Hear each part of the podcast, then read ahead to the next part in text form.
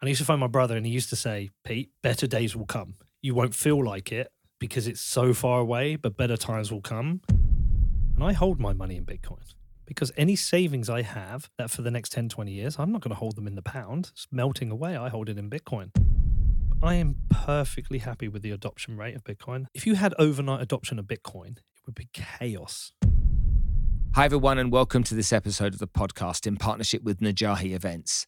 Today's guest is a guy called Peter McCormack. What a story. Okay. He hosts the most successful Bitcoin podcast in the world at the moment called What Bitcoin Did.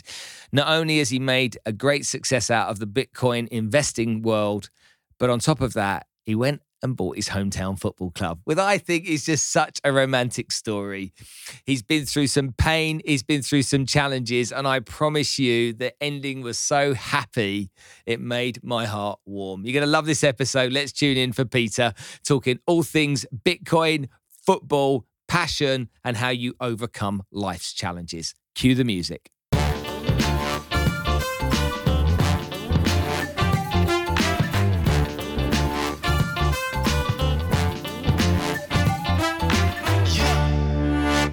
And lastly, thank you to Najahi Events, who have been sponsoring us now on the podcast for over a year. Najahi bring motivational speakers to the region to help inspire, educate, and motivate you to achieve better success and live a better life. Okay, Peter, thanks so much for coming to join us today on the podcast. You're my second of 17 interviews while I'm in London. And as you're a podcaster and a really successful one, I'm sure we've got lots in common and lots to discuss about that. Maybe some tips and tricks you can help me with. How many a day are you doing? How many a day? Yeah. What's the most you'll do in one day? Four a day. Wow.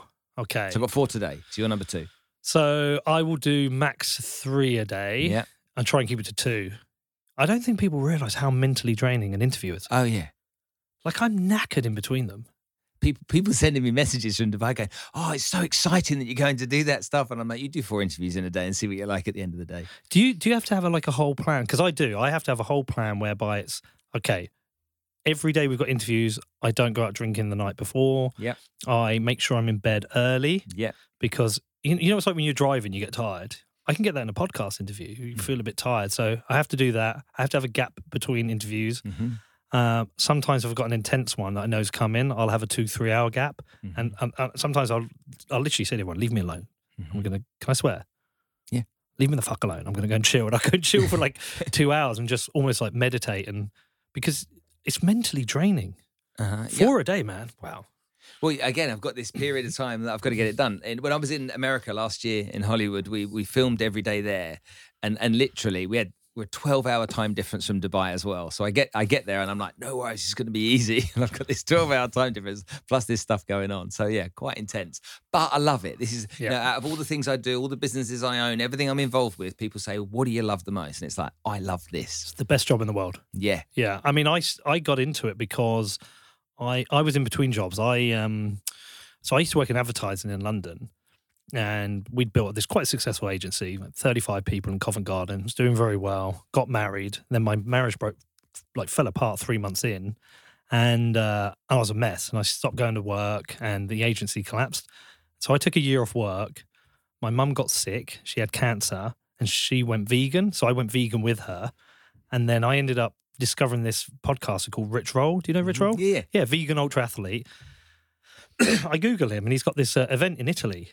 And so I phone up, they've got one place left. I was like, right, I think I need to be on this. So I go to, uh, fly to Pisa, I end up in uh, Florence, um, just outside of Florence. And um, yes, I'm on this week long retreat doing yoga and eating vegan food. And and at the end of it, uh, Rich is, because I'd been listening to his podcast like, when I was running, and Rich was like, oh, if you, any of you in LA, look me up. And it's, I think it was like a, a nice goodbye. I get back and I book a flight and I'm like, hi, I'm here. And I just said to her, I said, I want your job. Your job seems brilliant. You you basically get paid to talk to smart people every day. How do you do it? And he said, buy this equipment. There's a course by this guy who runs Smart Passive Income about how to podcast. So I ordered the stuff on Amazon the next day. I watched the course. I phone up a guy called Luke Martin, a crypto guy, and I'm like, can I uh, make an interview with you? And I made my first show four days later. That's it. And here we are, nearly six years later, 666 episodes in, and I'm talking to you. Wow. Uh, that's awesome that you just started it like that. Complete luck, complete, just random. See, I didn't want to do a podcast at first, and some someone kept persuading me, do it, do it, do it. And I was like, what's the point? It takes a load of time, costs a load of money. What's the point of all of that? And I remember the first, he said, the first episode, you're doing a piece, piece to camera on your own. It's 20 minutes. And I was like, what am I going to talk about for 20 minutes, for Christ's sake? It's like, don't worry, we'll work it out. And I did that. And then the first few guests that I got on were people that I knew. Yep. And so I had these really interesting conversations. And it was probably by episode five or six, I'm like, this is fun. It is good, isn't it? And then I met a guy called Ken Rutkowski. Okay. So Ken Rutkowski did the first ever podcast, What? 1996. Okay. And so he's done 20,000 episodes. 20,000 episodes. 20,000. Oh, we, we've got nothing to Yeah, complain we got about. nothing on Ken, yeah. Oh, my God. So Ken, and what Ken said to me, he said, "Don't think about it just one way." He said, "Of course, you build an audience and you can create advertising. That's it." He said, "But don't always think about it that way." He said, "He goes, you can have a really successful podcast that has only one listener." And I'm like, "Right? How do you mean?" He said, "Well, look, imagine you want to line up." The 10 most important companies that you want to do business with, or the 100 most important companies. Imagine having the CEO of each of those companies on your podcast for an hour and a half to learn about their story, build rapport with them, get to know them better. He said, You do that. Two weeks later, you phone him up and you say, Can I buy you a coffee? Is he going to have a coffee with you? And I'm like, I don't know. He goes, Of course he is. He has a coffee with you. Now you've got a chance to sell your products or services. He said, So it's a great prospecting tool as well. And imagine if you just spent all, all of the time interviewing, because people won't, if you're selling something, they're not always going to have a meeting with you. They're going to go, No, I'm not interested. Yep. But everyone's got an ego. He says, If you say, he said, say the following I'd love you to come on the podcast to inspire my audience the way that you inspired me. Flatter them. and they- and they'll all go, oh, maybe I can do a bit of inspiring. So, what, so you've been doing it for about four years? four years, yeah, one a week for four years. Have been. Right. Okay. So it's, this is what I'll do by mistake. I'll end up interviewing you It's now. all right, we can do it together. We'd have fun. um, okay. So you've been doing it for about four years. Have you found you've trained for it during it? I've trained. Like, if you're an athlete, Yeah. you train. hmm Um, if you're an artist, you practice. Do you feel like you've just naturally progressed, or have you made a conscious decision to study the art of podcasting and try and improve? So this is. This is where I think I had some skills to start with. Right. Okay. So I come from a, a financial planning background, and so my job was always to really understand someone's situation. And once I understood it, try and find a solution to it. But like I had to really, really, and I used to have, have uncomfortable conversations. Add that to the fact that my mum thinks I've got no social filter, and so I'm not, I'm not, I'm not fearful of asking questions that I think are relevant based upon the conversation we're having. So add that natural curiosity to this no social filter and this desire to really want to understand something and not actually being that academic myself means that I don't have any fear pushing down a certain path just so that I can learn. And that's what I found the audience quite like about what I do. Yeah, because I found myself going through a few phases whereby the first interviews I did, I would turn up with this list of questions and just essentially read them, wait for an answer, and read it. And so then I was like, no, this is shit. So then I threw them away and I said, I'm going to try and do it without anything in front of me Yeah. and try and um, try and just kind of ad lib it. And that was a challenge, but it was good because you learn the art of conversation. Mhm. But occasionally I would have a, a blank. And so the only Oh, really? yeah, I had a way of dealing with that. I used to say, oh, I just need the toilet quick, and I'd go in. It's only happened a handful of times, but that's how I got through that.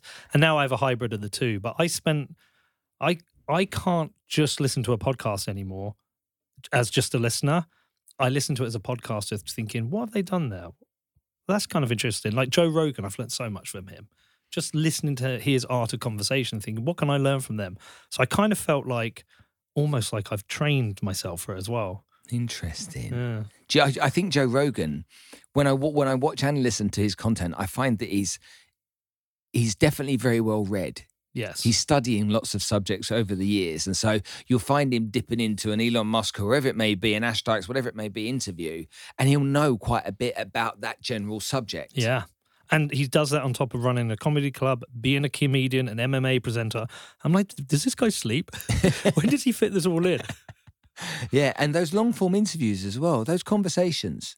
I mean, they're Three hours. Yeah, three hours, four hours. It's like if I if I have a four hour conversation with someone, that's it. I need to go to bed. Yeah, I'm done. Done. Mentally done. But I don't know, man. I feel very fortunate to have got to this point.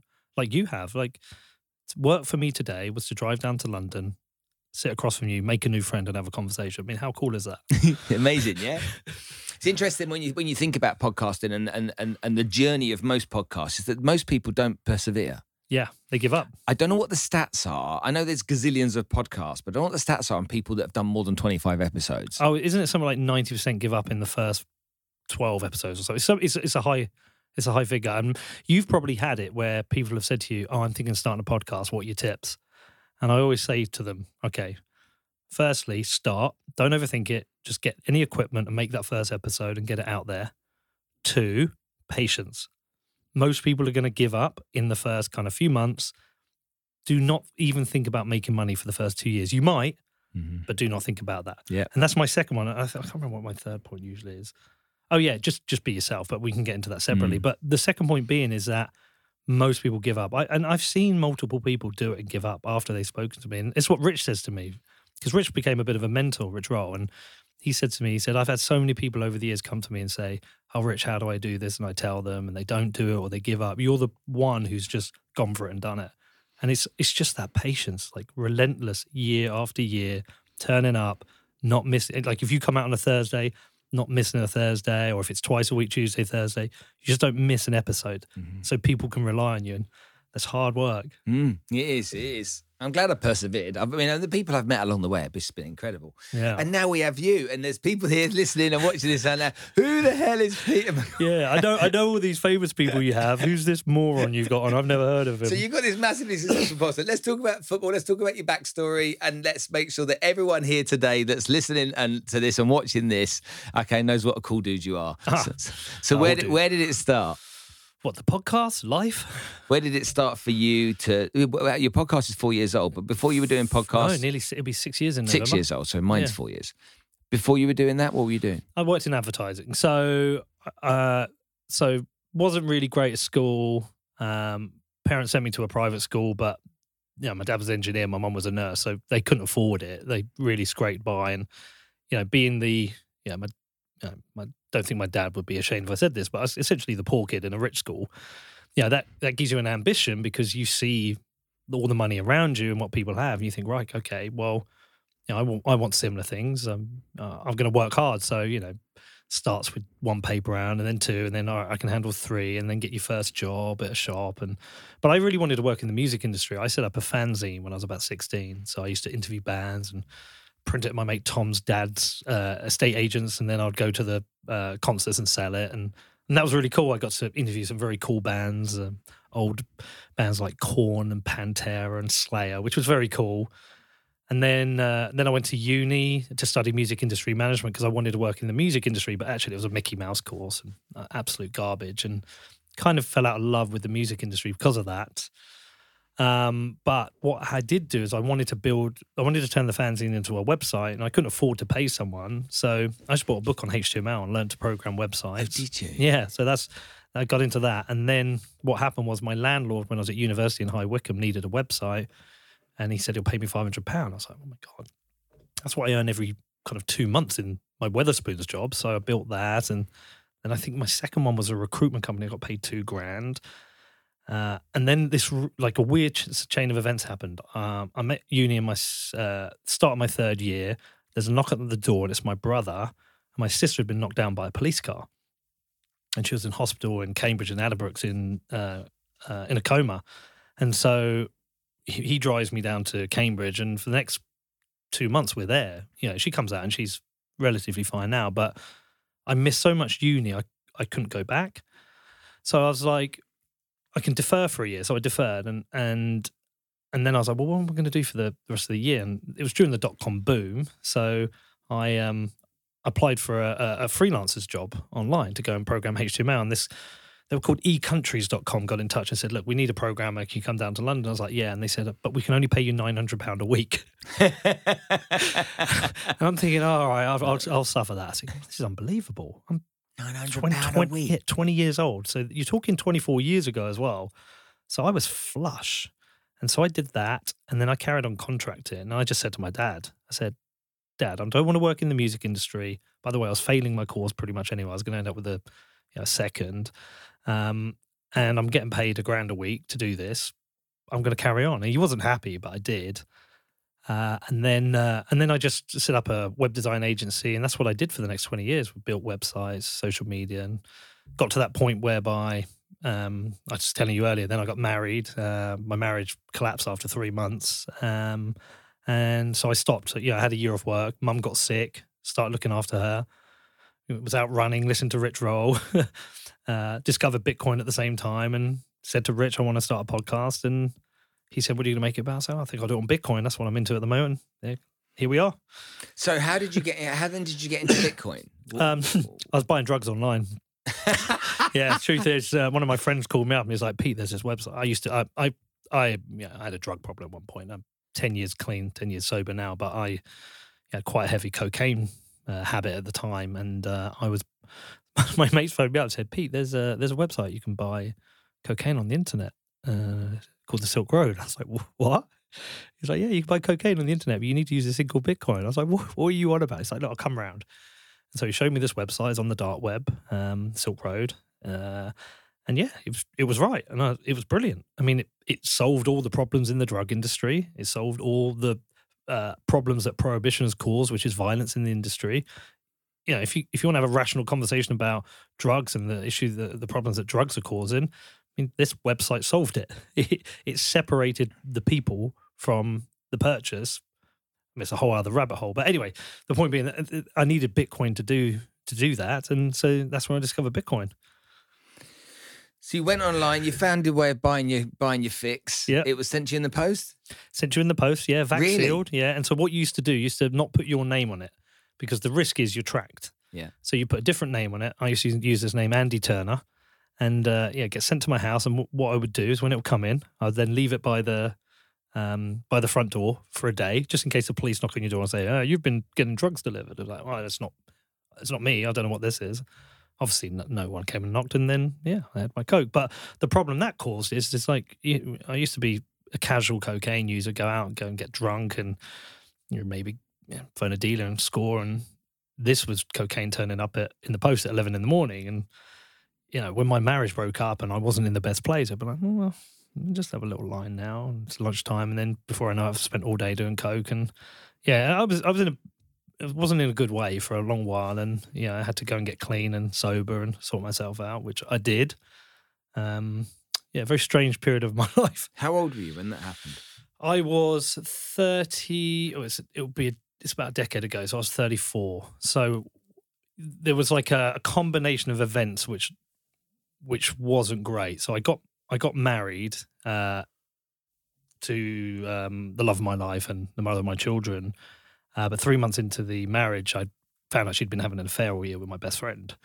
Yeah, so our marriage collapsed immediately because obviously it had no meaning, and she moved out, and I was not in a good place with very with good money with a successful advertising agency and very good easy access to good cocaine, which is a very bad combination.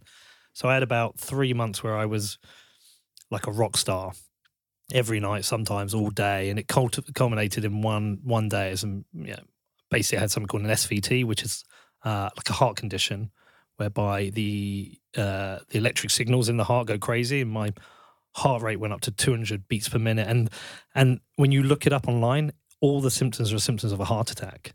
So phone the ambulance. I end up in hospital, and you know, they calmed me down. The doctor explained to me, he said, "Look, you're lucky this time. It was, an SVT. It's not a heart attack, but you could have had a heart attack. So you need to go and think about this." So what happened was, I went to I went to the doctors, explained the problem. Uh, they weren't great. Um, they didn't really have any access to you know any formal, decent kind of. I don't know if they called it cocaine anonymous or drugs anonymous. They they didn't what they actually wanted to do because I was suffering with anxiety.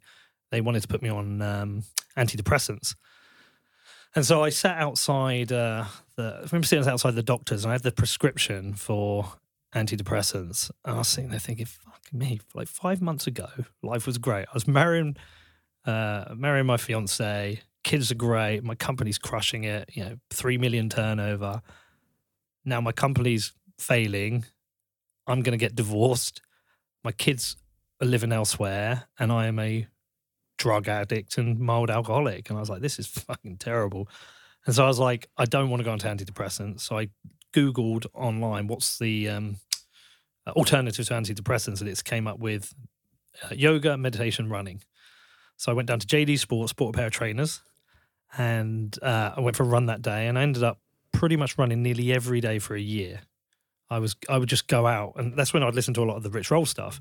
I would just go. I'd, I'd go for an hour run most days, sometimes two, three hours run. I mean, I used to be a lot thinner when I did that, but um, but yeah, it sorted me out. It was, it was brilliant. It's um, it, it's cliche as this sounds.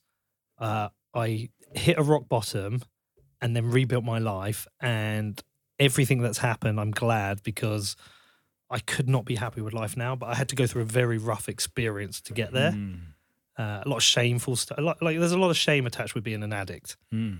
Um, and I think that's why I la- la- uh, latched onto Rich as well because he he was an addict. He was an alcoholic, Mhm. and so you know, run, going for runs and hearing his story, him talking to other addicts and going, yeah, basically, I'm I'm a degenerate addict was was a good thing. And yeah, I stopped the drugs that day. That first run, never went back, never did cocaine ever again. Uh, and yeah, just yeah, one step by one step, rebuilt my life. You didn't know all this, did you? No. Talk to me about depression. Did you experience Yeah. heavy? Did you ever? Did you ever feel suicidal? And- Yes. Yeah, absolutely. Yeah, I mean it was it was awful. Um I mean I I really loved her. Um didn't you know, on reflection, probably wasn't the best partner after you know, we were with someone for twelve years. You, I think I took her for granted. Um probably wasn't as supportive as I should have been when we had kids.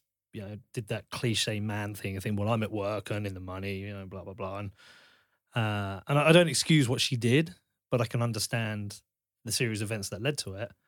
And I think it was the best thing for all of us in the end.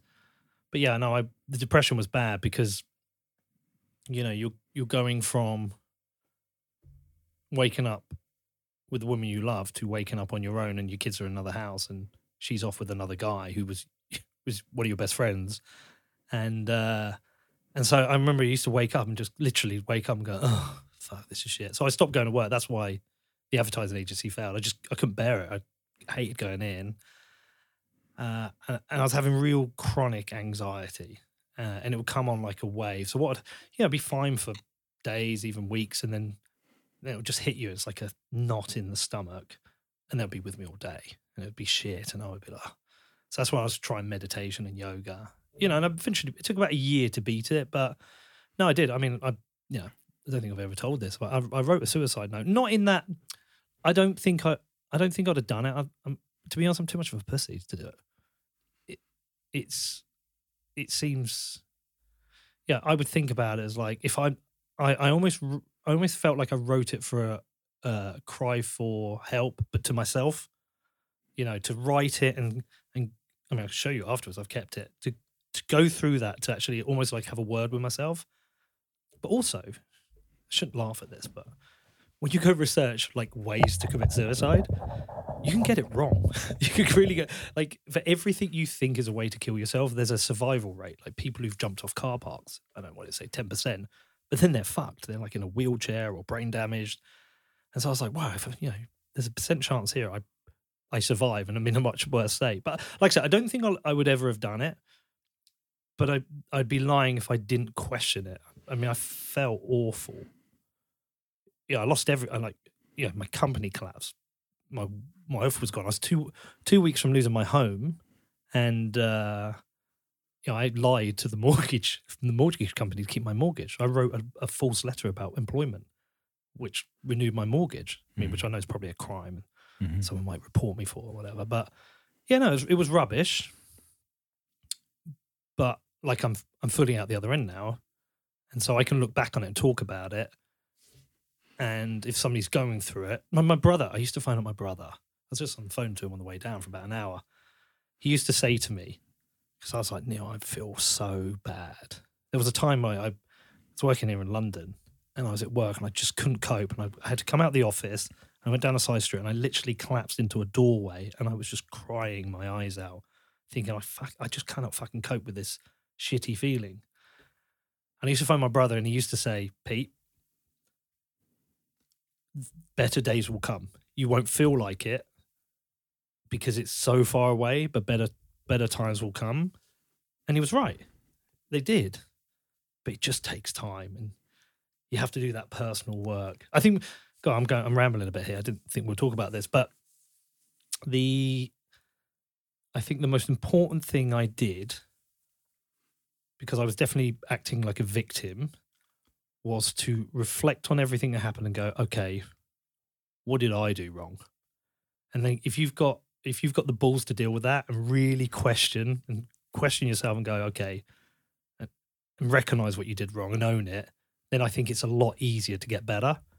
But if you don't do that bit of work, you're constantly in a state of victimhood, like, oh, they cheated on me, they did this, oh, it's out of order. Once I did the work and I was like, okay, what did I do wrong? Well, I was selfish and inconsiderate and thought buy, paying buying stuff would would cover for being a bit shit and pr- probably wasn't nice enough all the time blah blah blah once you do that go okay now i know why this might happen oh well it's, it's it's my fault i can fix that but if you stay in victim mode you constantly feel like well it's all their fault and i can't do anything about it does that make sense Mm, Very much so. Very much so. Hmm. So th- it's interesting the point you made about people jumping off car parks. Mm. Somebody who's a friend of mine jumped off the sev- seventh floor of a building last week or two weeks ago holy shit and survived. Um, and he must be pretty fucking ill now He's been in intensive care. Yeah. For, just just came out last week of intensive care. He's, he's and he got back home a few days ago, and he's recovering. But he's a big, strong guy, and uh, but if you'd have put hundred people in a line together and said which one is likely, there'd be ninety nine people before him that I would say are likely. But um, so I think about you know suicide. We've all had journeys ourselves, and you've had a journey, and I, th- I mean look i every time you, hear very it- the way that you described it at first, and this is quite interesting. It's very matter of fact. Okay, but there's much more to matter of fact. It's like let's let's let's understand because there's people that are listening to this right now that um, may be hurting, may be suffering, may have alcohol problems or, or drug problems, and it's like diminishing the the the kind of like the importance of your story. I don't think's I don't think it's wise. I think you must have been on one hell of a journey, and and I, I the, the bit that the bit that made me feel real pain was when you said she was the love of your life. It's like you know you yeah. mother you know for her to be doing that with um someone who's a friend of yours in that time at that moment you wouldn't have been able to reflect you wouldn't have been able to see it in different angles or from different perspectives it's just like my wife is with my mate Yeah, yeah, and they went off on a holiday, and honestly, it it really like it was like no holiday's the wrong word. They worked together. They went on a work trip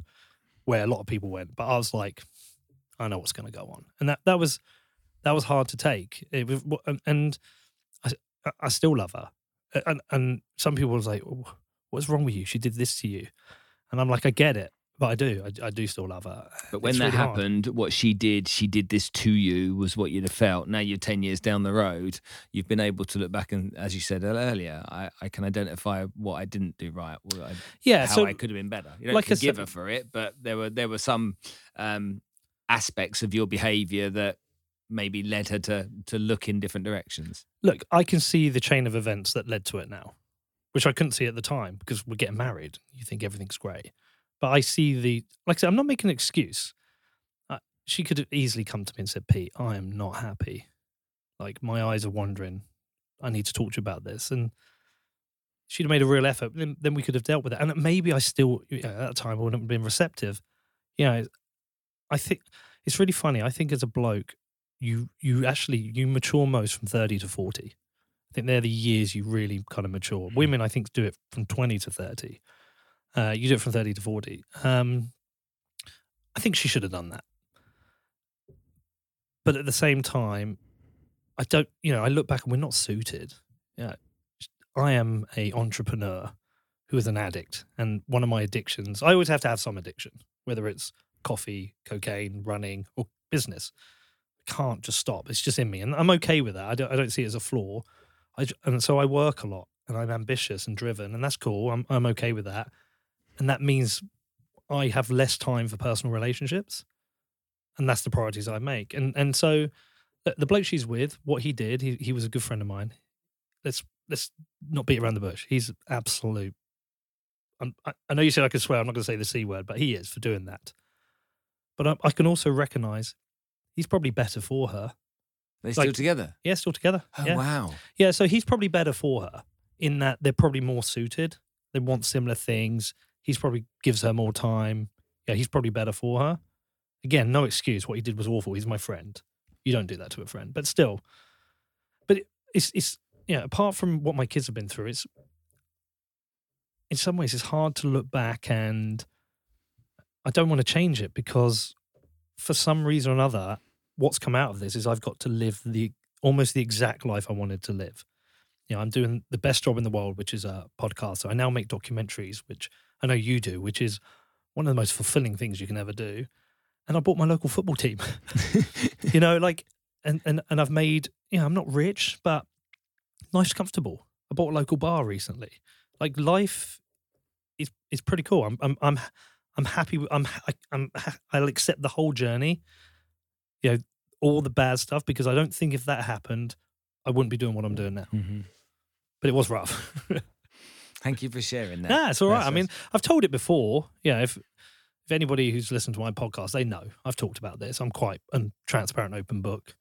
Um, with all the social media attacks that come with that, you get called a cuck or whatever. But um, I, I'm okay to be transparent because look, if anyone is listening, yeah, and they are, if they've got an addiction, truth is about addictions, alcohol, drugs, whatever those kind of addictions. Like you can replace them with good addictions if you're an addict, you just you can replace them with good ones. You can replace cocaine with running very easily. You've just got to want to do it, and you've got to get through that first few weeks. You've got to accept it and, go and do that. And then if anyone is feeling really low and shit, I've been there, like those horrible depressed feelings, that anxiety, panic attacks. The God, I had about a year of panic attacks. Again, you can deal with that, but you just have to make good decisions. If you're if you're suffering depression and you've got alcohol or drug problem, they're absolutely aligned you might have a chemical imbalance. Fine, you can deal with that, but you have to go and start making the good choices. Mm. Yeah, and, and it's hard because it's a bit like losing weight, right?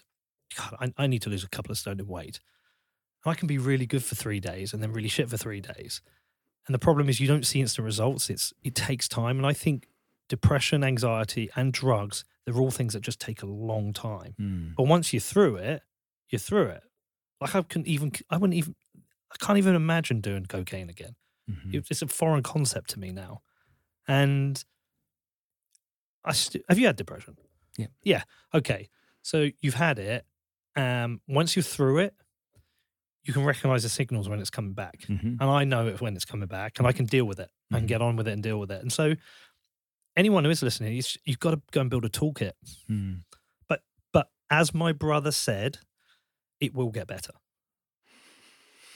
This too shall pass. Yeah, this too shall pass. Yeah, that's it's, it's such a great saying. Mm. but it will come down to you as a person to make that happen. Um, yeah, like I say, like losing weight. As soon as I stop eat, eating garbage and pizzas on the weekend, I will probably start to lose weight. Um, if if you want if you want to deal with your depression, you should go go see a doctor, go see a therapist, talk to a friend, get off any depressant that you're taking. Like you, you start making the right decisions, you will get through it. Mm. And I know people have had horrendous depression who've got through it, Mhm. but you will get through it. Mm. I agree. Okay, let's talk about money. Yes. Bitcoin. Mhm. There are obviously many cryptocurrencies that exist out there. Shit coins. Um, we saw recently, uh, a couple of week, weeks back, the crazy Pepe thing that happened. And, you know, I've been in the wealth management industry for 30 years. And so there's no such thing as get rich quick. It's always get rich slowly. Um, however, when I when I see people getting excited about maybe a Shiba Inu as it happened or one of these other altcoins, it worries me because people are seduced by that fast buck Yep. mindset and mentality. Um, I remember Davinci Jeremie and his one buy one dollar's worth of Bitcoin video all those years ago. Uh, like most things, people don't didn't understand what it was, and today you've got a world where um, Crypto.com were telling me recently they're uh, 80 million accounts. that are open, and whether you had Coinbase on top of that, and all the other boys out there, Binance and stuff. How many people have got, as a percentage of the population of the world, how many people have actually got one of these crypto uh, trading accounts? Well, certainly the numbers are growing. How many of those are funded is another matter, but the numbers growing. Do you think, with your own experience, that people now are at a point where they accept that Bitcoin is going to be uh, just as important as USD and GBP in the next five or 10 years of their lives? Or do you think still there's a lot of people walking around going, well, what is it again? Or do you think most people just haven't got a clue what it actually means? I think most people still don't have a clue what it means. Okay. I think the there is a an enormous gap between what somebody down the Bitcoin rabbit hole has been down there for a year or two, really spent time understanding it, mm-hmm. trying to understand the wider economy, trying to understand money is what how they see Bitcoin versus somebody who has heard about it in the news, know it exists, never never been near it. Because because the outside story of Bitcoin is like if you've never heard of it, well, say when I was told the Silk Road, I was told, yeah, you can buy it with this thing Bitcoin. What's that? Well, it's like digital money. I was like, uh, well, it sounds like like nonsense. You know, it doesn't really make sense because you're trying to explain foreign concepts to people. Yeah, with money, what we're used to is we've either got pound notes in our pocket, or we got a card, and we go and pay something, and we tap our card, or we give them our pound notes, and at the end of the month we get paid again, we get a top up, and then we go through the month, and that's what money is to us. When you start to break that down and explain, oh no, there's a different form of money. It's called Bitcoin. It's decentralized. You, are immediately having to present concepts to people they've never had to never had to learn. We're not taught about money. The, the basic teaching we get about money is when we're a kid and we get a toy, which is maybe like a checkout till. And your parents are playing with you and they buy a broccoli and a loaf of bread and they hand some money. That's the basic education we get about money. Mm. And then we learn to use money. But we don't learn what the nature of money is and what gives it value. And so it's such a foreign concept to people. And, and to try and get people over that line to just even think about Bitcoin it's really really hard. I mean, look, I've got the biggest Bitcoin podcast in the world. I think I don't I don't I don't say that. Um, I'm not saying that's a flex, more as a reflection on my relationship with my friends. Out of my group of friends at home, I think one of them has a bit of Bitcoin knows a little bit. None of them have bought any, and I even try and talk to them about it. They don't care. And so we are so we, we it means we're very early, but it means we have a problem in communicating this to people. It's a it's a hard thing to communicate. It's not a hard thing when you're in Venezuela. It's not a hard thing when you're in mm. Lebanon. It's not. A, I mean, I've traveled a lot with this podcast. I've been to Venezuela. I've been to Argentina. If you're in a country with bad money and you explain Bitcoin, they get it. I think we have bad money in this country, but inflation is generally slow and insidious, so people suffer it. So yeah, I think most people, most normies outside of our crazy world, they don't get it. Their perception of it is completely wrong and they don't understand why we need it. And in some ways, I think that's a good thing. The only reason I think this is a good thing is that if you had overnight adoption of Bitcoin, it would be chaos. If everybody suddenly wanted it, it'd be absolute chaos. What instead we've got is this like cycle every four years where we, yeah, by you know, factor of whatever, we increase the adoption of Bitcoin. We get new companies, new users, new merchants accepting it and it's it's like a it's almost like a carefully planned transition from uh, fiat backed economies to Bitcoin backed economy, which might be a multi decade thing. And that means there can be a certain amount of, I don't want to say calmness. What's the word I'm thinking? There's just like almost like a managed transition, except it's not really managed, it's decentralized, so it's unmanaged, but almost like a managed transition if everybody woke up tomorrow and went, you know, I need Bitcoin, we would have ridiculous volatility. Most people would lose money because they were getting it at the wrong time. And so the I I am perfectly happy with the adoption rate of Bitcoin.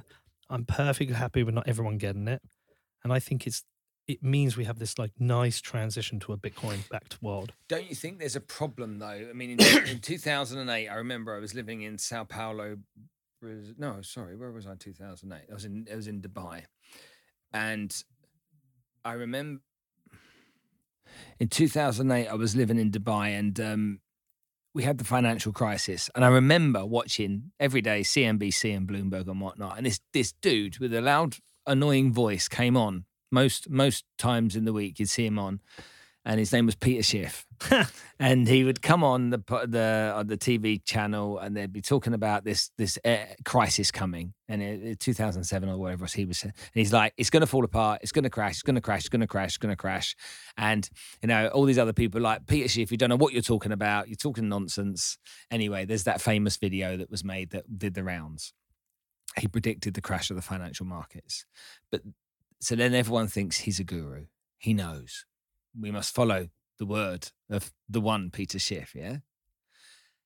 Then you get this time round, you get him poo pooing on anything cryptocurrency. Yeah. You know, very negative about it, saying it's a load of nonsense, not in a million years, which I find really interesting because is he going to go from hero to zero, or did he already prove that he was from hero to zero?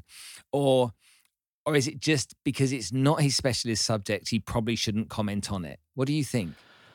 I think incentives matter in a lot of things in life. Uh-huh. And I think we're all screwed by incentives. Uh, do you watch Succession? I watched some of Succession, yeah. So in the latest series, a bit of a plot spoiler, but they're discussing in the uh, in the back offices when to call the election. It's the you know obviously their TV channel is covering the election, and they're like, we need to be first. And they said, but we not, might be wrong. But if we're wrong and we've called it, we've given him a head start. If this goes to litigation, what if we're putting in the wrong guy? And they're like, yeah, but we will have direct connection to him. And so, essentially speaking, what they're discussing is they can call the election and they might actually influence the end result, but there's an incentive for them to do it as a network to have this lead relationship with the president, right? I mean, when you think about it, that is it's crazy that kind of world we live in that that kind of power can be had over democracy because of the incentives of three board members of a TV channel room. And yes, it's drama, but it's incentives. And so when I think of Peter Schiff, I think he is one of the best macro analysts out there. But he's spent his whole career telling people gold is the solution.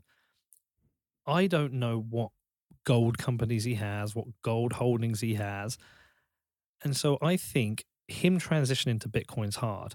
I also think he struggled at the start, like everybody else. Like trying to understand Bitcoin is hard. It usually takes two or three touch points. If I'd have bought Bitcoin when I first held about it, I'd be a billionaire. Like most other people, I was like, it's nonsense. And then my second touch point, you know, later on, I was like, okay, I kind of get it. I'll buy a little bit. And my third touch point is like, yeah.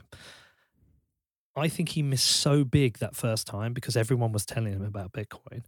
I think, I don't think he can bring himself to say he was wrong as well. And so uh, all I look at with Peter Mm. Schiff, I just look at him and say, look, there are incentives and ego and all these things at play, but I can ignore that. I just, I think his analysis of the wider uh, macroeconomy, how central banks work, I think he's, I think he's hundred percent right. Uh, and I just ignore him on Bitcoin. Okay, it's interesting. His son's a Bitcoiner, Is he? Spencer, yeah, and they they go at each other online. It's it's hilarious.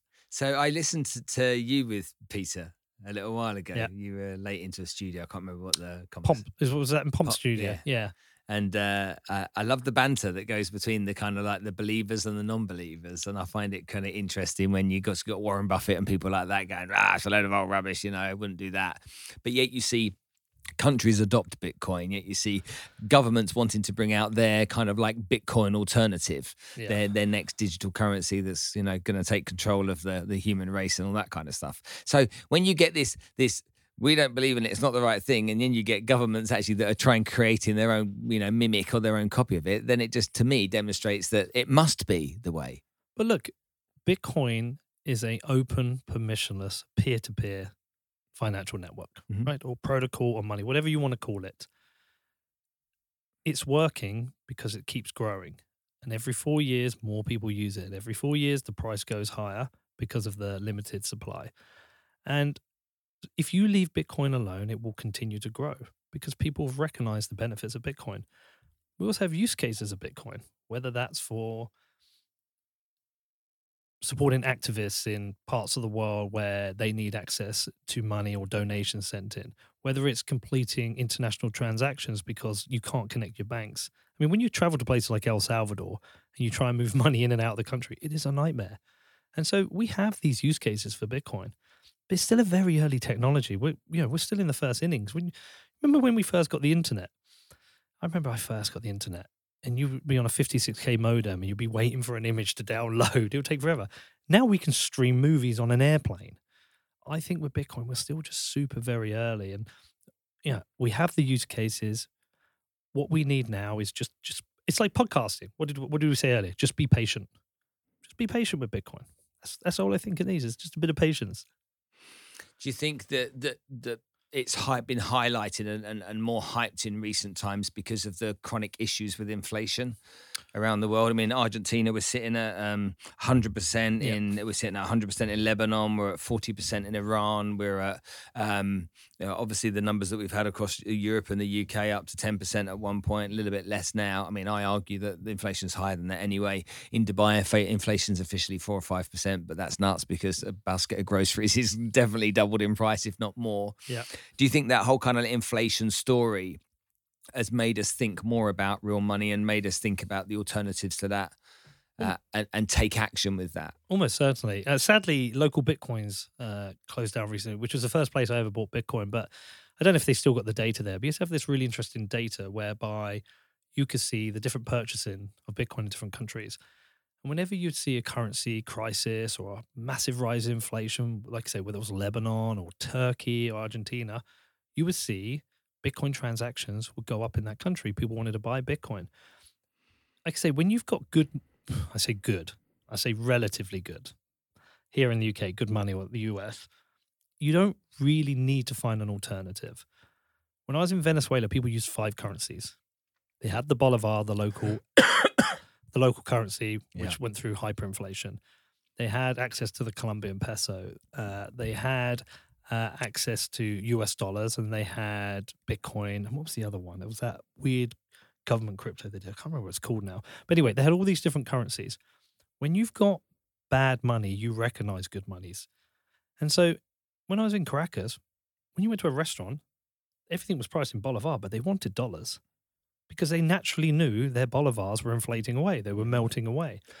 Sorry. I had the same when I was in Cambodia.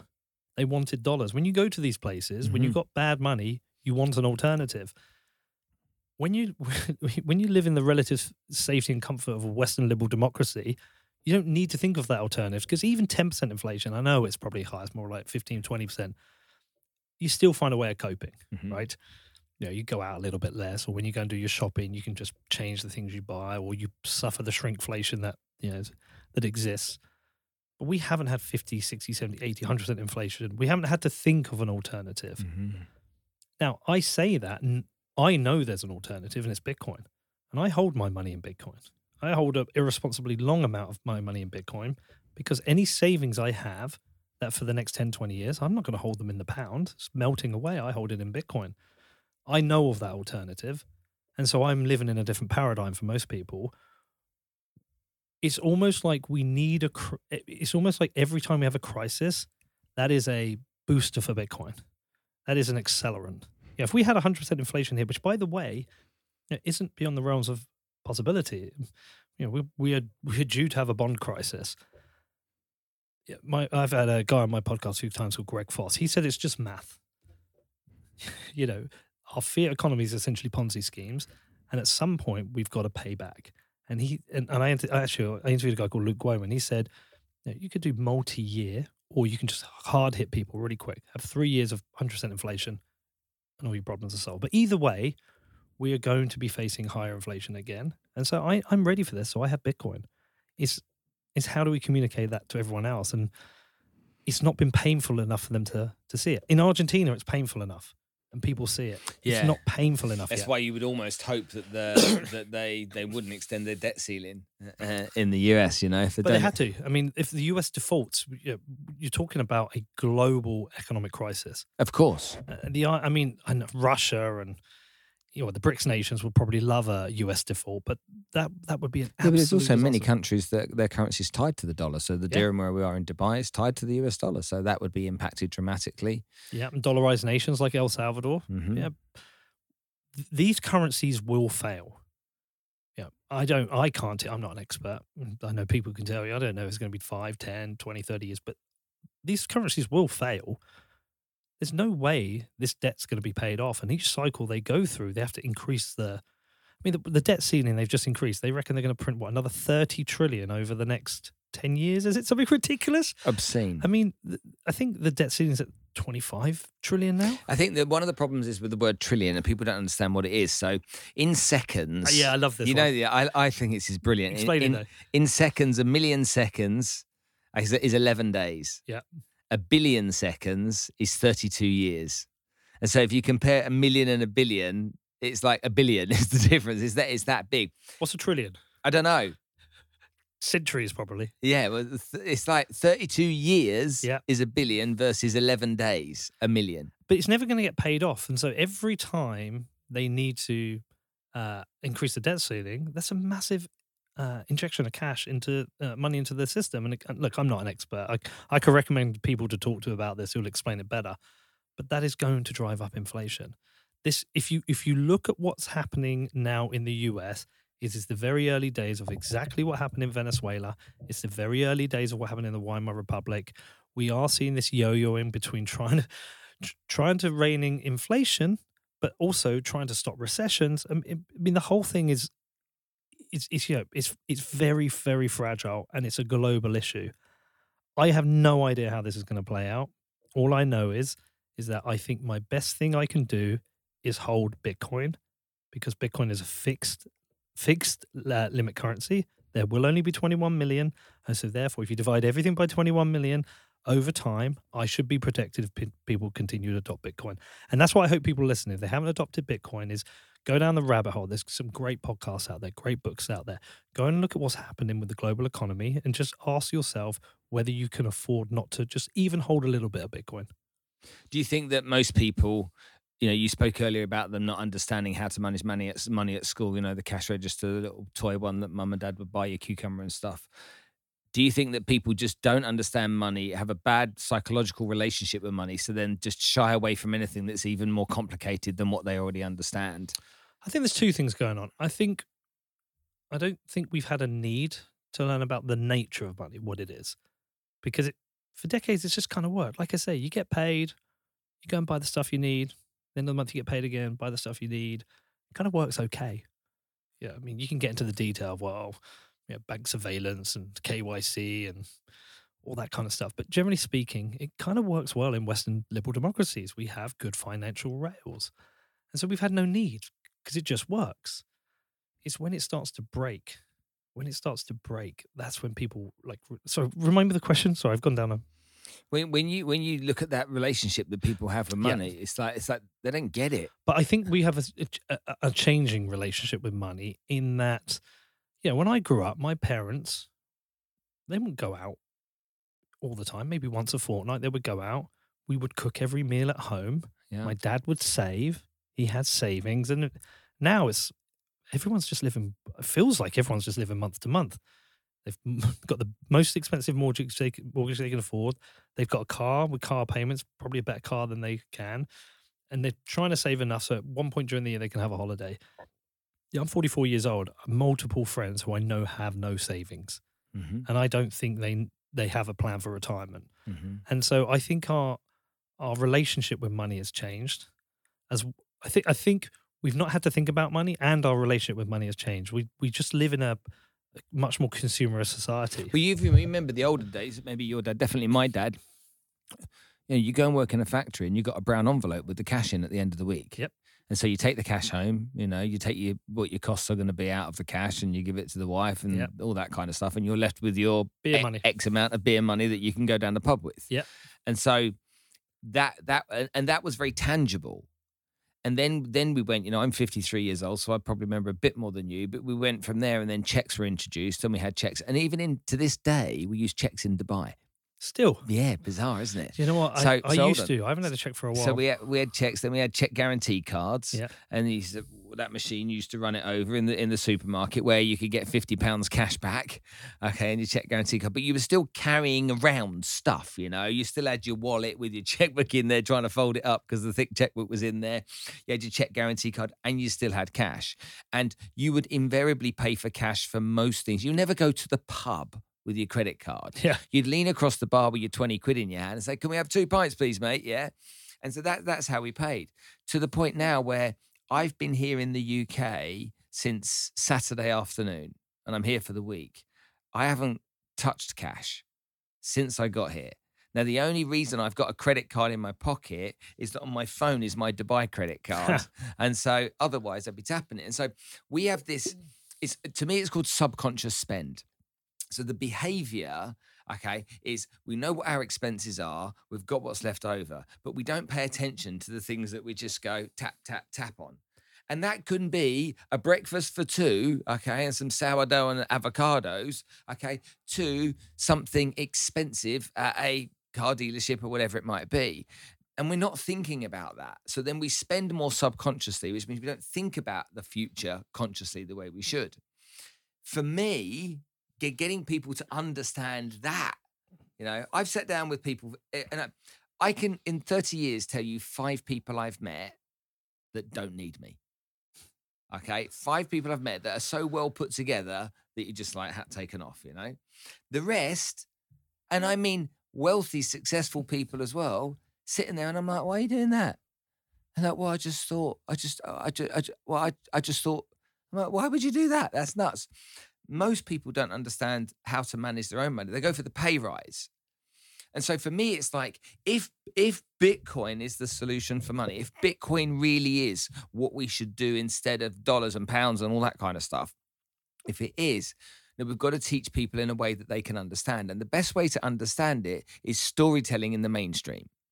That's what I believe has mm. to be. It has to be on Sky News, storytelling where people, it has to be on the front page of the mirror in a storytelling way. The red tops, the, the, the common news channels but they're not going to.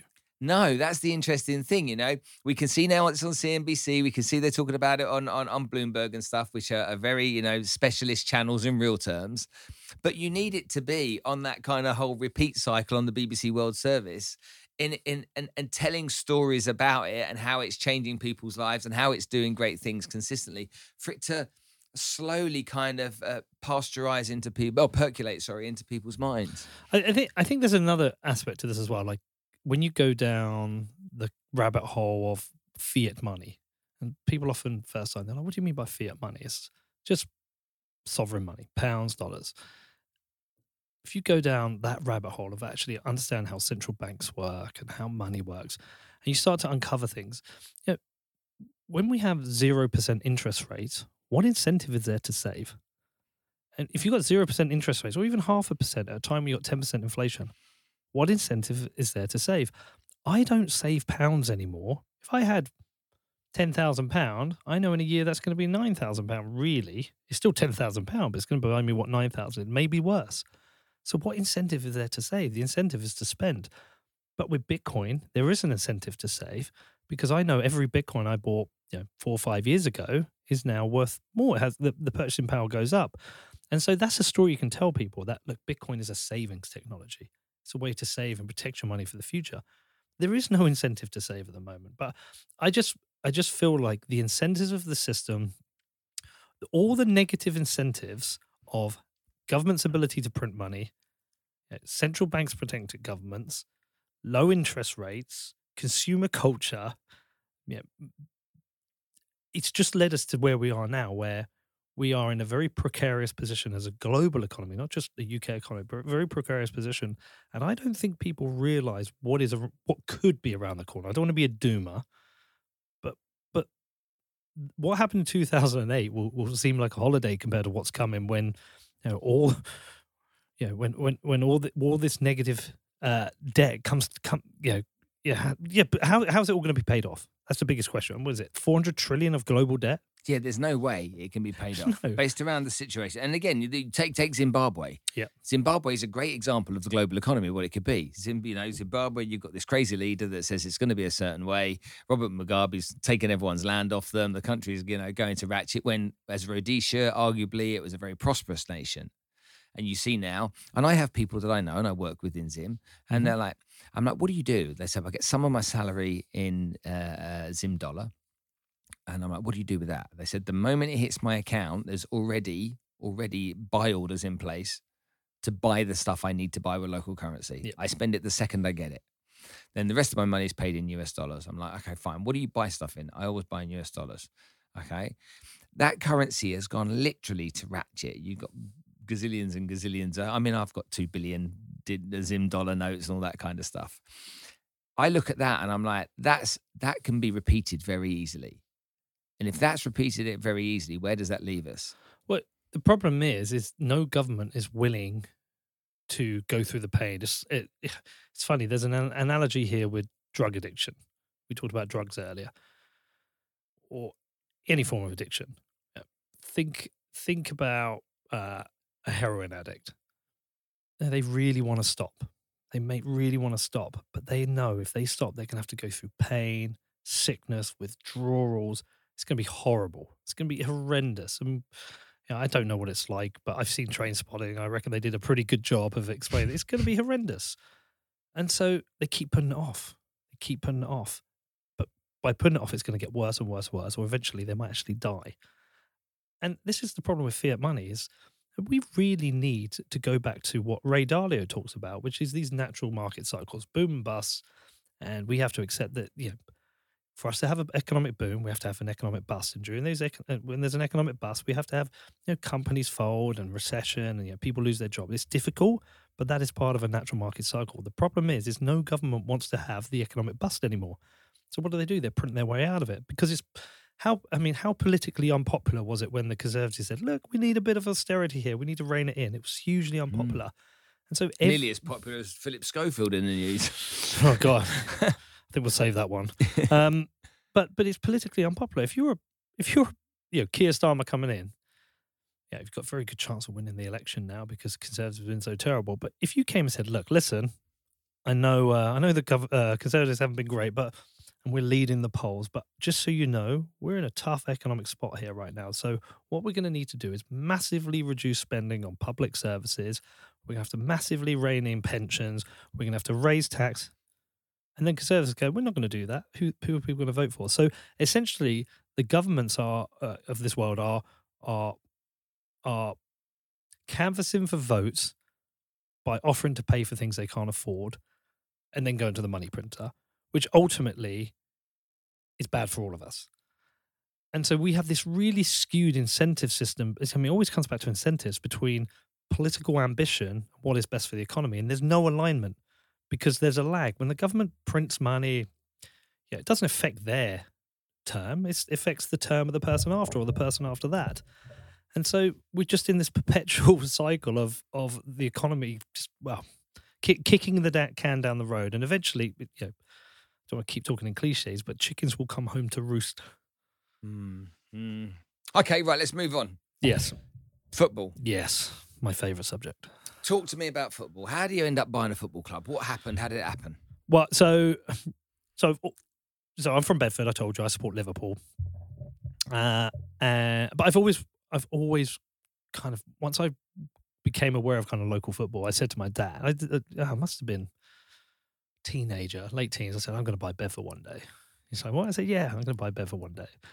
Uh, and then about five years ago, during the first uh, 2007 uh, crypto Bitcoin run, and I managed to turn a small amount of money into a lot of money. I inquired about, about buying Bedford Town. It wasn't the right time. I didn't have enough money actually at the time. So it, it fell apart and good because then the crypto market crashed and I lost all my money. Um, I didn't have a plan. I just wanted to do it. But what happened was uh, about a year and a half ago, two years ago, I was like, I think actually I've got an idea to make this work. And so, and when I say make it work, my goal, I tell everyone I'm going to get Bedford in the Premier League, but realistically, my goal is the Football League. I think that's a realistic target. with the largest town in the country without a team in the Football League, population of 174,000. Our nearest competitors are Watford and Luton. It's not like we're in London competing with Chelsea and Arsenal or Birmingham competing with Villa and Wolves or up north. So we don't have a lot of competition and we've got a big catchment area. And so the town can service a team in the Football League, it's, but it's how do you go from non league to Football League? So I approached the owner of Bedford Town. They were step four at the time, which means they're in the fourth division of non league. So anyone listening, English football, there's the professional leagues, which is Premier League, Championship, League One, League Two. Then you go into non league, which is National League, then it splits National North South and National League step one all the way down to what step seven, eight. They were in step four, and I made them an offer, and they said no. And so the guy who'd been helping me he said, Well, there's a team next door called Bedford FC. They're step six. They're two divisions below Bedford. They might be interested. So I approached the owner. I said, Look, I've got a plan. This is it. Do you want to sell? And he said, Yep. So I bought the team and, and I had this plan and How much did you pay for it? that's not never been disclosed. So Come in- on. No, so in fairness to the buyer, because if it's disclosed, it's, it's no issue for me disclosing it, but it's not fair. Sorry, the seller. It's not fair on the seller to disclose that number if, if it's not been disclosed. Do you see what I mean? Was it a song or was it a large amount of money?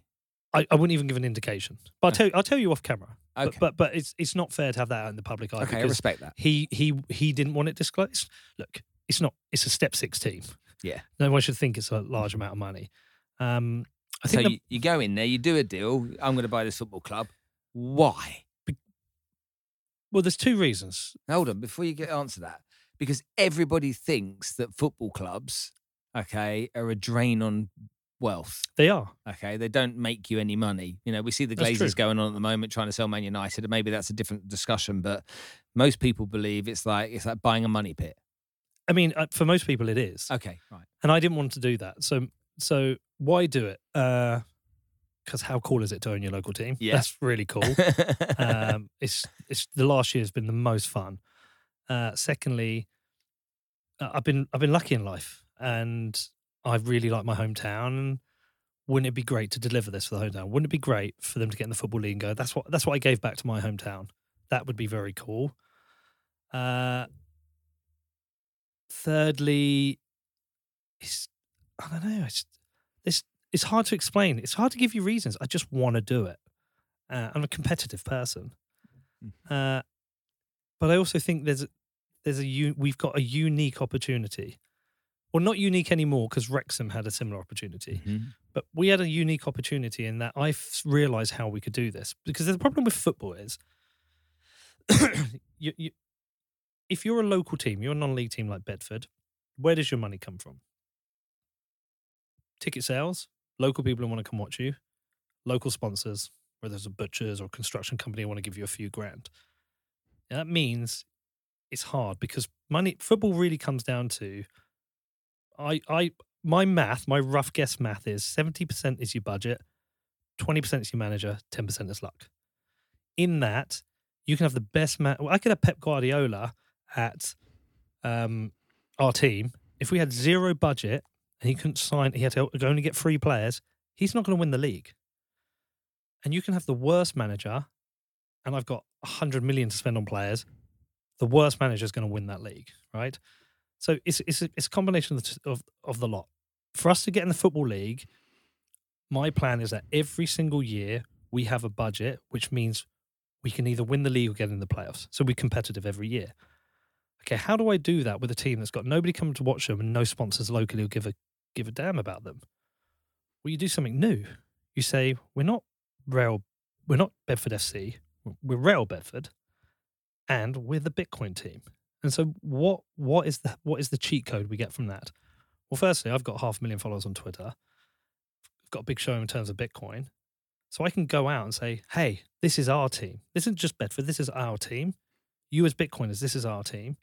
And that means I've got people buying merch all around the world. I've got people flying in. People, we had 12 guys from Slovakia flying and watch a game Really? to Bedford, a step six, you know, 10th tier football team. And I get access to sponsors. And so that means we have suddenly got a budget that is that no one can compete with at our level. And we should be able to do that for the first three seasons, have a very competitive budget. And so what does that mean? Okay, I got a great manager who's well rewarded, who knows how to go and win the leagues. Great. He's got a budget, which means he can sign good enough players to know that we will be there or thereabouts. Great. What else does it mean? It means we can do the infrastructure work we need to do because every you know every level you've got a, you've got a ground grader. Like we've got to put in new floodlights this year. That's seventy grand. Two new stands. That's another forty grand. There's lots of work we have to do. It's expensive stuff to do. You cannot afford to do that with two hundred people coming to watch a game, paying eight quid to get in. And so people call it a money pit because usually it's got to be some rich local guy who has to spend that 100, 200 grand a year doing it. We don't. We've got, we have got an internationally followed team in the 10th tier of English football. And by doing that, we have sponsors and merch sales We sold 2,000 shirts last year. Wow. 2,000 Wow. 2,000 shirts. We got our attendances up from 40 a game to average of 180. We had 327 at one game. And it also means we can do other things. We have a hardship fund for youth football because there's a lot of people, their parents just cannot afford for their kids to play football. It's, they can't afford a pair of football boots. They can't afford the, the subs. We now have a hardship fund. If your kid wants to play football, you can't afford it, you can come to that. And we will buy your kids boots and we will buy your kids, you know, we'll pay their fees. So, yeah, that was fully used last year. It's just been doubled. One of our sponsors, RS Energy, has just doubled it. Wow. And so it means we can do all these exciting things. but it's just a business model. It's a business model of a local football team versus a local football team around an idea where people around the world can believe it's their team. Mm. And so I think our plan's going to work. But it's going to work because the finances are there to do it. When did you start the journey? So I took over the team January 21. So This we- year? No, January 2021. This year. No, we're in 23. January 2021. 2021, yeah. Sorry. Yeah. Yeah. Uh, so I had like January the 21st. I'm like, really? I know. Sorry. Yeah, yeah. I see what you mean now. So we had five, six months of the end of a season. It was too late to get promoted, and they were still Bedford FC. Then we changed the manager, rebranded, did everything, and so we had our first pro- proper season, which was the 22-23 season. Uh, we won the league by I think nine points, seven points or nine points, and we won one of the local cups. So we essentially did a double, and we got promoted. And everything that we said we were going to, we, we did, and the whole plan worked. And the plan worked because we we worked hard, we had the budget, and we had we got a very good manager. I think we'll do this. I think we'll do the same this year. I think we'll get promoted again this year. How's it going so far? Oh, we don't kick off till August. Se- Season starts in August. Oh, sorry. So you're talking about the the year coming. Yeah, yeah. Okay, fine. So season starts off in August. How many how many teams in the league? Twenty. Okay, okay. So it's a busy year. Yeah, I mean we'll we'll have thirty-eight uh, home and away games in the league. We'll be in the FA Cup, the FA Vase, the County Cup, and the so we'll be in four cups as well. Do you go to every game? No, because I'm away. To, I, I go to every game when I'm home. So when I'm about, I go to every game and nearly every game of our ladies team, um, which I can talk about as well. Um, but I have to travel to do the podcast and work, and so I miss some. But we stream our games online, so we pay the cost to stream it, and um, so I'm watching the stream sometimes. And but what I'll do with that is I'll have a meetup. But there's one time in LA, I I organised a meetup for a game. It was a 7 a.m. kickoff. I got this pub to agree to stream it. 60 people turned up. Yeah. 60 people. More people turned up in LA to watch a stream than would come to watch our games in person when I first took over the team. And so what we've managed to do is we've managed to kind of like captivate the Bitcoin community. Not all of it. Some of them are like, what was this bullshit be? But a, a large percentage have gone, this is actually cool. This is a cool idea. And they, they back it. Yeah. Yeah. we, I think at the best, we had a thousand people watching a live stream of Bedford.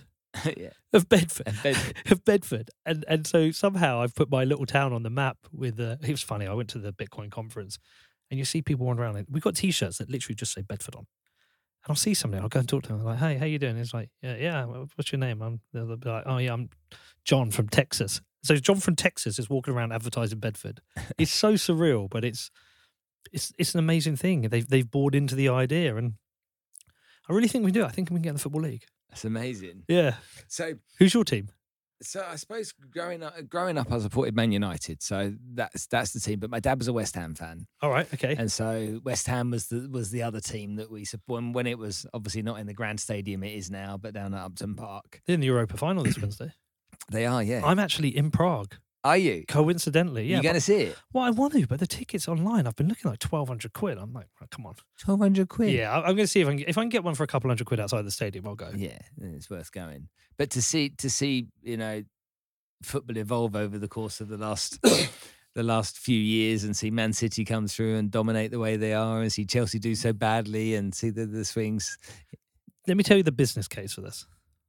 So I think we've been very fortunate with what's happened with uh, Ryan Reynolds and Wrexham. Because and there's and there's another thing, Ted Lasso. Mhm. Ted Lasso has done more for people understanding football in America than almost anything. Really? Yeah, they, it gave it a face and a personality.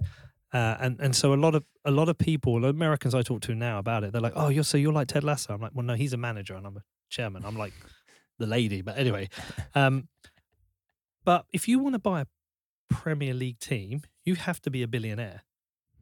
Know, Chelsea was at four billion. I mean, if you wanted to buy Brentford, I bet I bet it would be hundreds of millions now. Mhm. There's a lot of people want to get involved in football, and and so what Ryan Reynolds and uh, Rob McElhenney did, they highlighted non-league football. Mhm. They highlighted two things: one that's fun, two that's competitive, and three that anyone can get involved. So I I'm predicting now we're going to get a wave. I think I heard about The Rock is interested in Southend. I think we're going to see a wave of this stuff, and us as Real Bedford will get to ride that wave as well. Whereby I think there'll be a lot more focus now on non- non-league football, and I yeah, it's brilliant. And and we we get a lot of criticism. You know, the people are like, "Oh, you're just about the money. You don't understand long long league football." And I just turn around to them. Firstly, if they're from Bedford, I say, "Well, I had 150 people come in for an event I put on the last game of the season. Came to the game. They stayed at Bedford hotels. They went to Bedford pubs. They went to restaurants, and they spent money in the local town. So this is good for our local town." If you're worried about us playing players more, well, it means we're playing exciting, winning football. So people are flying in and want to see that. Also, those players who are getting paid are spending money in the town. So everything we're doing has an economic be- benefit for Mhm. Bedford. And even if you're not in Bedford, you don't like what we're doing. Well, we're we just supplied new kits for 300 boys who played for Bedford Park Rangers last year. This year, we're about to supply kits for 250 girls. We have a hardship fund. We're providing money for people to go into coaching. So we're doing lots of stuff for the local community. So, yeah, find an issue with what we're doing. We're, we're, what what is it that we're doing wrong? Yeah, I mean there there isn't anything, and then you've only got up the road. You've got Luton as well that have been promoted, so there's that that story as well that goes with that, haven't you? Unbelievable. know? From non-league into the Premier League, what is it, eight years? Yeah, Unbelievable. Uh, It's amazing what they've it done. sounds, seems nuts. I mean, I remember as a kid, Luton being when I, I remember as a kid, Luton being um, AstroTurf. Yeah. Okay, have they still got no kind of? No, no. First game I ever went to was at uh, Luton at Yeah. Kenilworth Road. I went to see Liverpool at Luton. My dad always promised me, and we went, and it was a nil-nil draw. Well, it was it was this ball that bounced really high, Yeah. and it's like that. They were the first team in the country that had an AstroTurf. I think. Yeah, and it was proper Astro, not like the 3G kind of fake grass pitches we have now. It, it was just basically a thin Astro. It was horrible. Uh, oh, I think Oldham were the other one who had one as well at the time. Did they? Yeah. So yeah, Lu- Luton were that team that were kind of like all those years ago in the first division, and then to see them come up and rise, and then then obviously with the Ryan Reynolds and the Wrexham story and stuff. That's that's romantic, isn't it? You know, that's that that that appeals to all parts of our personality. And you think about most movies. What what are movies made of? What's the construct? It's like there's there's the Twin Peaks, there's the there's the climb, there's the fail, there's the second climb. Okay, you've got the three counterparts. You've got your, obviously your villain, your hero, and your sage, and they and they all play a part in the movie. And you know, Karate Kid's the greatest example. And you got Yeah. Mr. Miyagi, you got Cobra Kai, and you got Daniel-san. You bring those aspects together. You know, he learns he learns to do it. He goes through his training.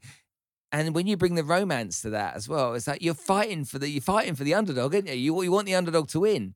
And so as Bedford get their investment from you and their support from you, you're gonna have this underdog that you're gonna want to win, you know? You're gonna want to win and you want a fairy tale story that goes with that. But look at the benefits of it as well. So, okay, let's look at Newcastle as a great example. Um, the, I mean, the FA have got a lot to answer for with their fit and proper persons test. I th- personally, I think it's an absolute scandal that, uh, by virtue of whatever uh, loopholes they've done, uh, the Saudi government have essentially bought a football team. This is the same government who murdered Jamal Khashoggi. Um, yeah, at, at fault for endless human rights abuses in Yemen. And they're sport washing the entire nation. Not just with that, with the Saudi League. I hear Karim Benzema's now going there. Messi's going to go there. They've got Ronaldo spending hundreds of millions. Um, they've created the LIV Golf Tour. I mean, to me, it's just it's just gross. It's it's the wrong side of football. Look at Man City. Man City, we know, everybody knows they've broken the uh, the financial fair play rules. What they're going to do now is wrap the FA up in long legal arguments and outspend them. I mean, it's gross. What? Yeah, the football might be great, but what benefits have come off the back of that? This is just rich people from rich countries playing rich person games. Okay, now let's look at Wrexham. That's a rich person in Ryan Reynolds buying a non-league team. They're building a new stand there. They've got full capacity. They've got new crowds coming in. Those people are coming into Wrexham spending money. I mean, hmm. Wrexham's a deprived area itself. They've lifted Wrexham. They put Wrexham on the global map. Amazing. Luton Town probably are going to have a terrible time in the Premier League next year, but they're going to make more money next year than they've made in the last 17 years. They need a new stadium. That new stadium is going to be 70 million, 100, whatever it's going to be cost. If they come and don't sign any players, that one year in the Premier League is going to pay for that new stadium. Luton will get a new stadium. That's great. Kenilworth Road. Yeah, they're going to move yeah. out. Yeah, Kenilworth Road. They're going to get a new stadium, and that one year in the Premier League is going to pay for that. Whatever we do in Bedford, it's going to raise up our town. And so all this money that's going to the Premier League, going to Manchester City, and honestly, I, I couldn't, I couldn't care anymore. I care about non-league football, and and and I'm new to it. Like anyone listening, go, you didn't care. About, no, I didn't care before. I was sucked into the Premier League and everything. Now I've got a team, and I understand the benefits that it can have to the local community. I want non-league teams to do well. I want as many rich people as possible to come and buy non-league teams, even if it makes our life harder. Come and do it and inject that money into local towns, into working class communities, into t- deprived areas, and let's just get more people playing football, more people involved. I, I absolutely love it, and it couldn't be a better reflection on where I think society should be compared to the likes of your Newcastles and your Man Cities and all that gross stuff. Mate, you've got such a fantastic story. I, I, you're the kind of person I'd, I, I would like to have as a mate. You you- know, there, there, there- there's goodness in you. You've been through some pain. You've been through some struggle. You've got empathy. Well, we are mates, aren't we? Yeah. Well, I'd like to think so. I mean, if I come out to Dubai, You're very welcome I'll to come, come out to Dubai. Dubai, yeah. Come- Come out to Dubai. Have you been there before? no, I've flown through. I went to Mauritius once and I flew through it. You've Uh, not been. To, you haven't been to Dubai. No, I should. to- You know, my problem is I like going to I like going to weird places like India or Venezuela or Cambodia. I like to go to Yeah. completely wild and different places. Dubai for me is if I went to Dubai, it's because I, I want pure luxury and waited on hand of it. That's why I would why I would go to Dubai. The crypto world is going to centre there, though, isn't it? With the VARA perhaps. licenses and uh, Yeah, it, I, I mean, I've I've seen a lot that that's, that's been going on there. A lot of it will be shitcoiny, but but I, I mean, if there's Bitcoin stuff happening, I'll go. I should go there. I've just I've not had the reason to because it's not the kind of place I go to on holiday. Mhm. Yeah, I, I like little adventures. Like me and kids, we- me and the kids, we went to Thailand and flew to Chiang Mai, hired a car, and drove up to the Burma border. Mhm. That's the kind of thing I like doing. Dubai, I'd I'd get a bit lost. I think I'd be a bit like, what do I do here? I know there's loads to do, but it's it's not the stuff I want to do on holiday.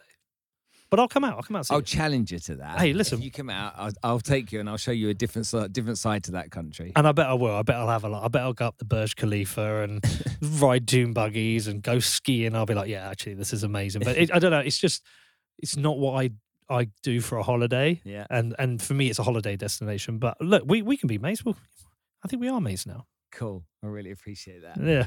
I thank you so much for coming on the show today, mate. I think I, I genuinely I could sit and talk to you for the next couple of hours. You're a great fun guy. Well, anytime you want, mate, I'm uh, happy to do this again. You just give me a shout. Maybe maybe we'll do it in, Dubai- in Dubai. There, you, go. All right, man. Thanks for coming on the show, Pete. Cheers, mate. I love that. Cool. That was great. How long did we go for? I don't know. Felt like about an hour, hour and twenty four. Yeah, Did we go hour and 24? yeah, and we had that little five minutes at the start.